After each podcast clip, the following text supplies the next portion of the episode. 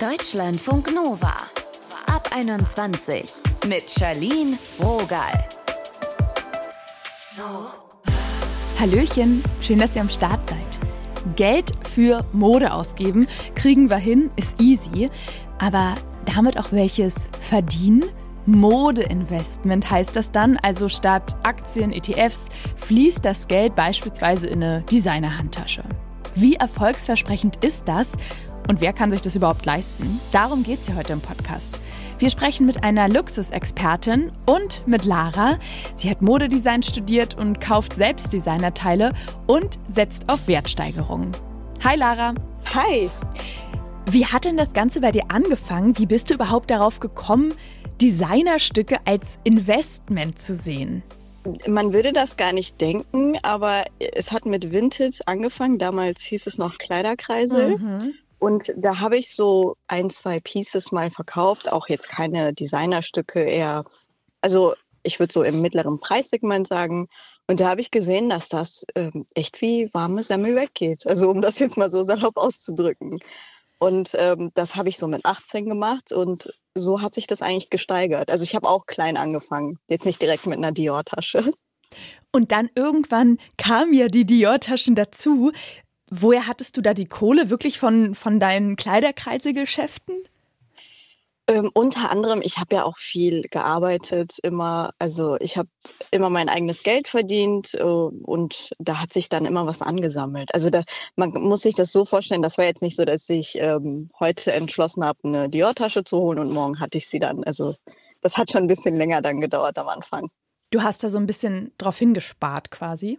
Ja, ja, schon. weißt du noch, was so das erste Teil war, was du dir geholt hast, wo du ein bisschen länger drauf warten musstest? Also mein aller, allererstes Teil war wirklich Levi's, eine Jacke war das. Die hat damals, ich glaube, 250 Euro gekostet. Und die habe ich aber äh, für deutlich, deutlich günstiger äh, ergattert bekommen. Und dann auch noch mal so eine Limited Edition. Das konnte ich fast schon für das Doppelte verkaufen. Ja. Also okay, das war schon, also das war so eins der ersten Pieces. Und wenn du jetzt Designerstücke kaufst, worauf achtest du da? Also ich habe jetzt kein spezifisches Segment. Also man, man nennt es ja Segmente, Hosen, Jacken, Taschen etc. Ich würde natürlich immer zu Taschen und Schuhen tendieren, weil die sich immer am besten verkaufen. Hm. Aber ich mache alles, weil ich auch alles besitze. Also in jedem Segment ist irgendetwas. Da achte ich primär auf die Qualität, was ist gerade so in der Popkultur in was kommt sehr, sehr gut an. Also was gibt es für Ereignisse auch?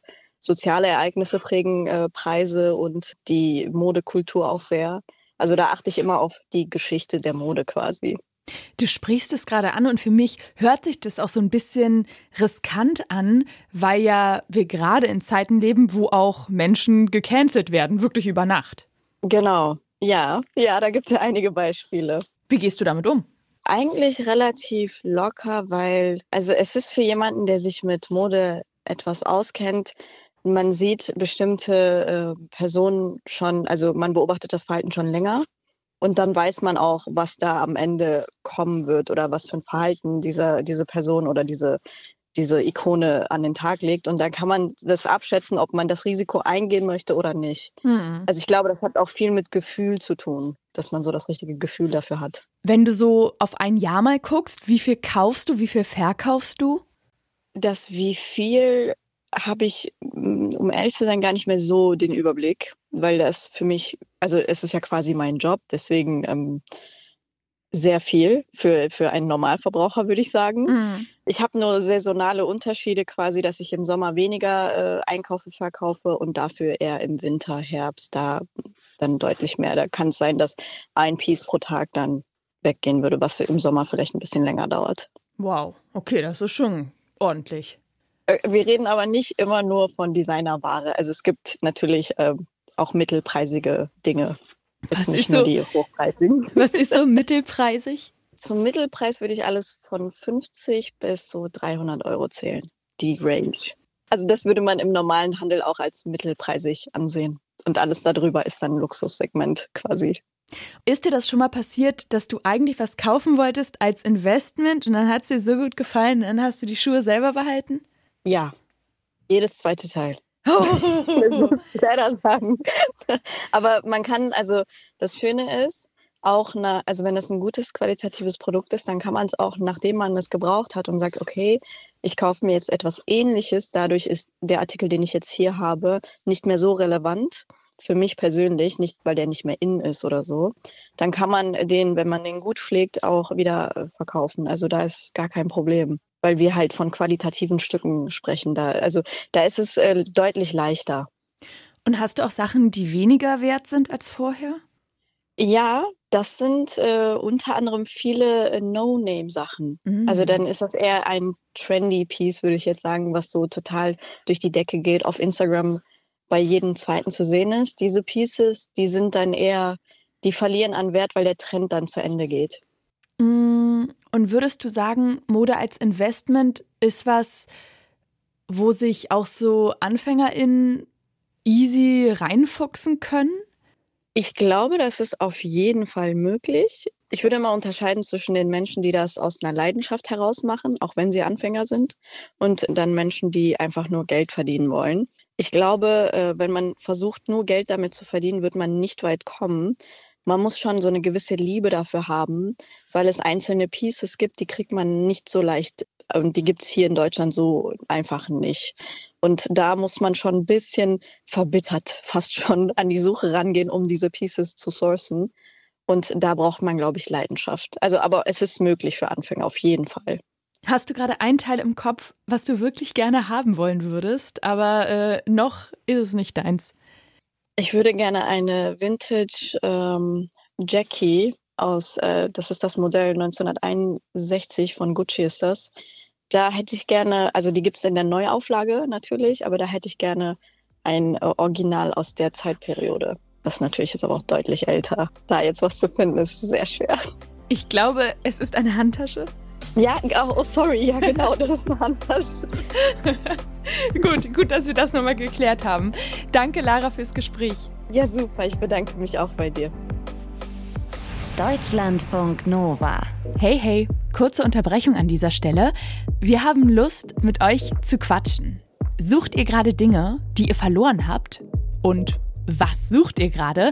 Wer eine Rosine hinterm Sofa findet, bricht ja vielleicht nicht gleich in Freudengeschrei aus.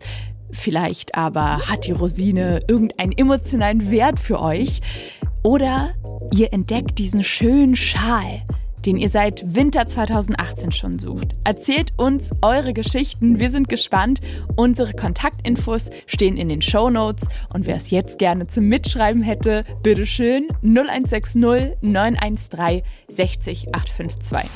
Deutschlandfunk Nova. Zurück zum eigentlichen Thema. Wer hat denn überhaupt die Kohle, sich Luxusklamotten zu kaufen?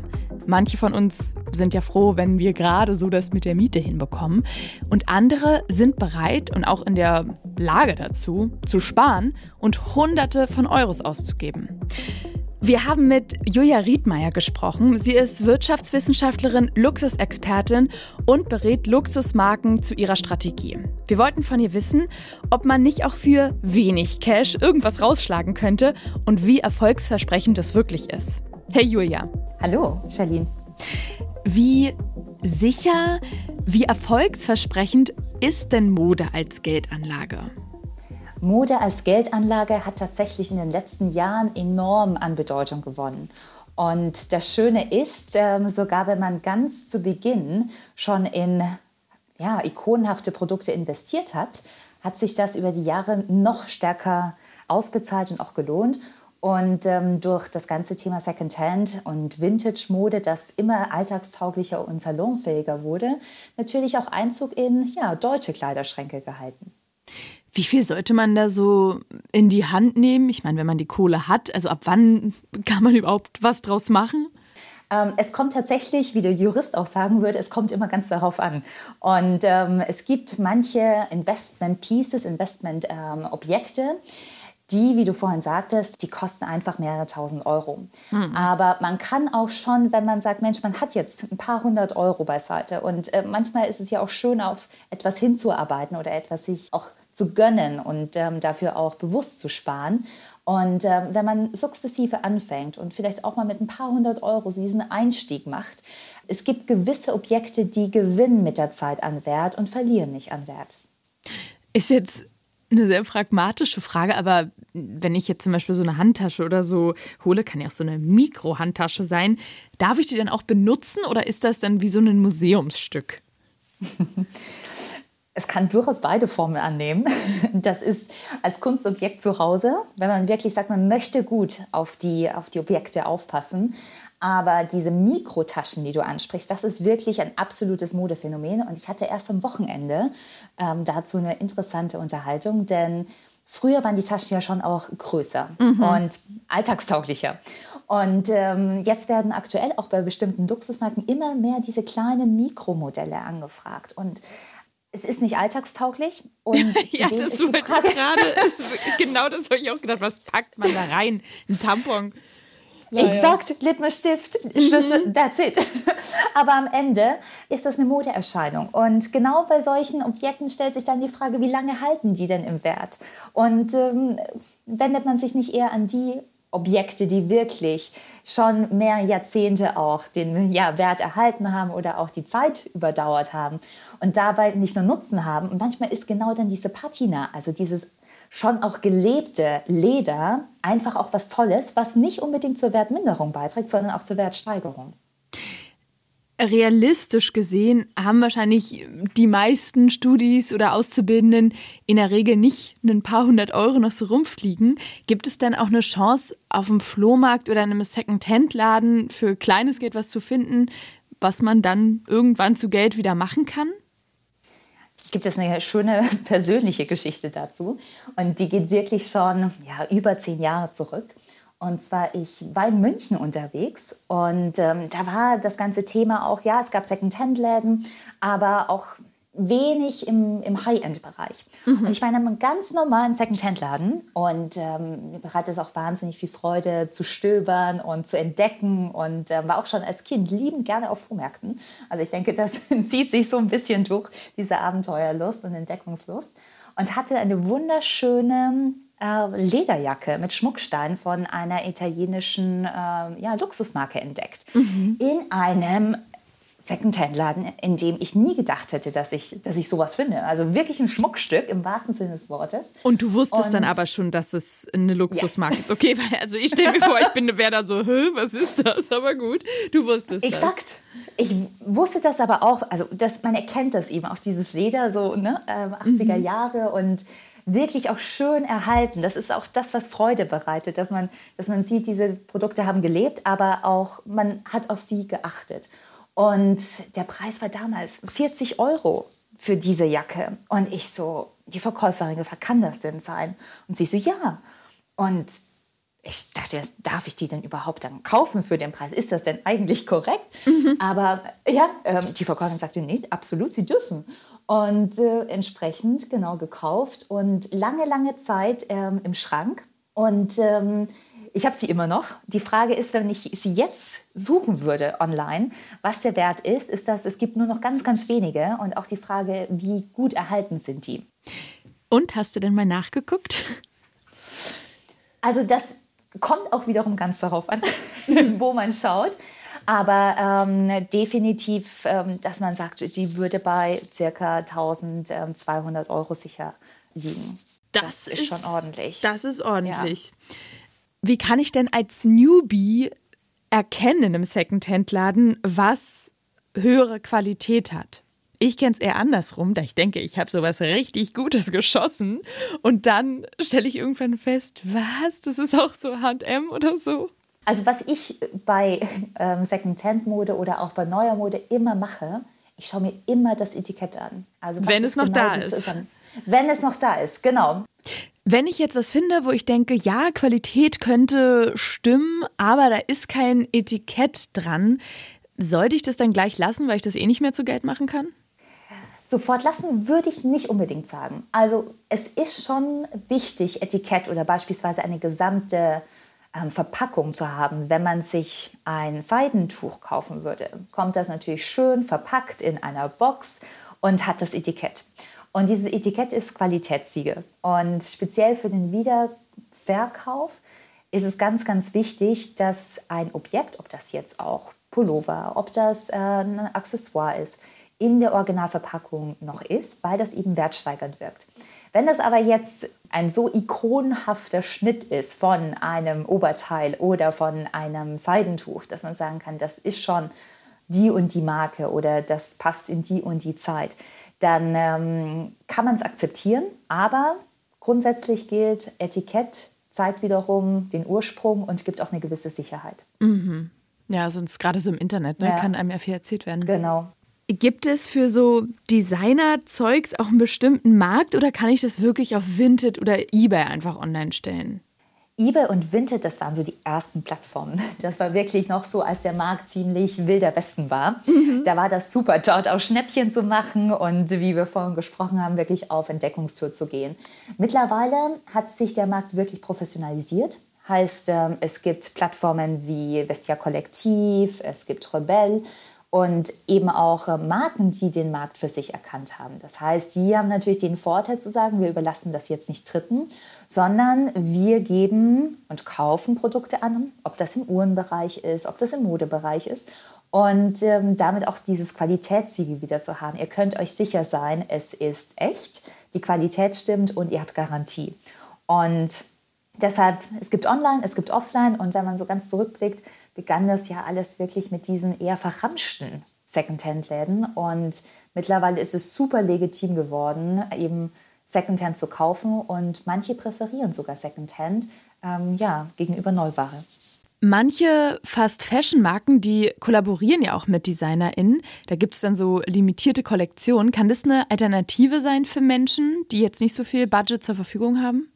Kann auch was ganz, ganz Schönes sein, für egal für wen. Denn einerseits auf die Suche auch zu gehen, wo finden diese Kollaborationen statt. Und meistens sind es eben limitierte Editionen. Bedeutet, nur wenige Stücke werden produziert. Dann Knappheit ähm, steigt auch wiederum oder hat einen wertsteigenden Effekt. Und das Schöne ist, man, hat, man wird Teil einer Geschichte. Also ich bin die oder derjenige, die nur dieses Stück von wenigen hat. Und, oder war ich vielleicht sogar bei dem Kaufprozess ähm, dabei. Und das sieht man bei Koffern, das sieht man bei Kleidungsstücken, das sieht man wirklich komplett durch die Mode durch. Und das kann ein schönes erstes Investment-Piece sein. Und wenn man sagt, im Möbelbereich auch, ähm, ob das ein Möbelanrichtungsgeschäft war, mit einem Designer zusammengearbeitet, dann ist das was Feines. Das sagt die Wirtschaftswissenschaftlerin und Luxusexpertin Julia Riedmeier. Danke, Julia. Danke, Charlene. Und das war's jetzt aber für heute. Schön, dass ihr dabei wart. Mein Name ist Charlene Rogal. Bis zur nächsten Folge.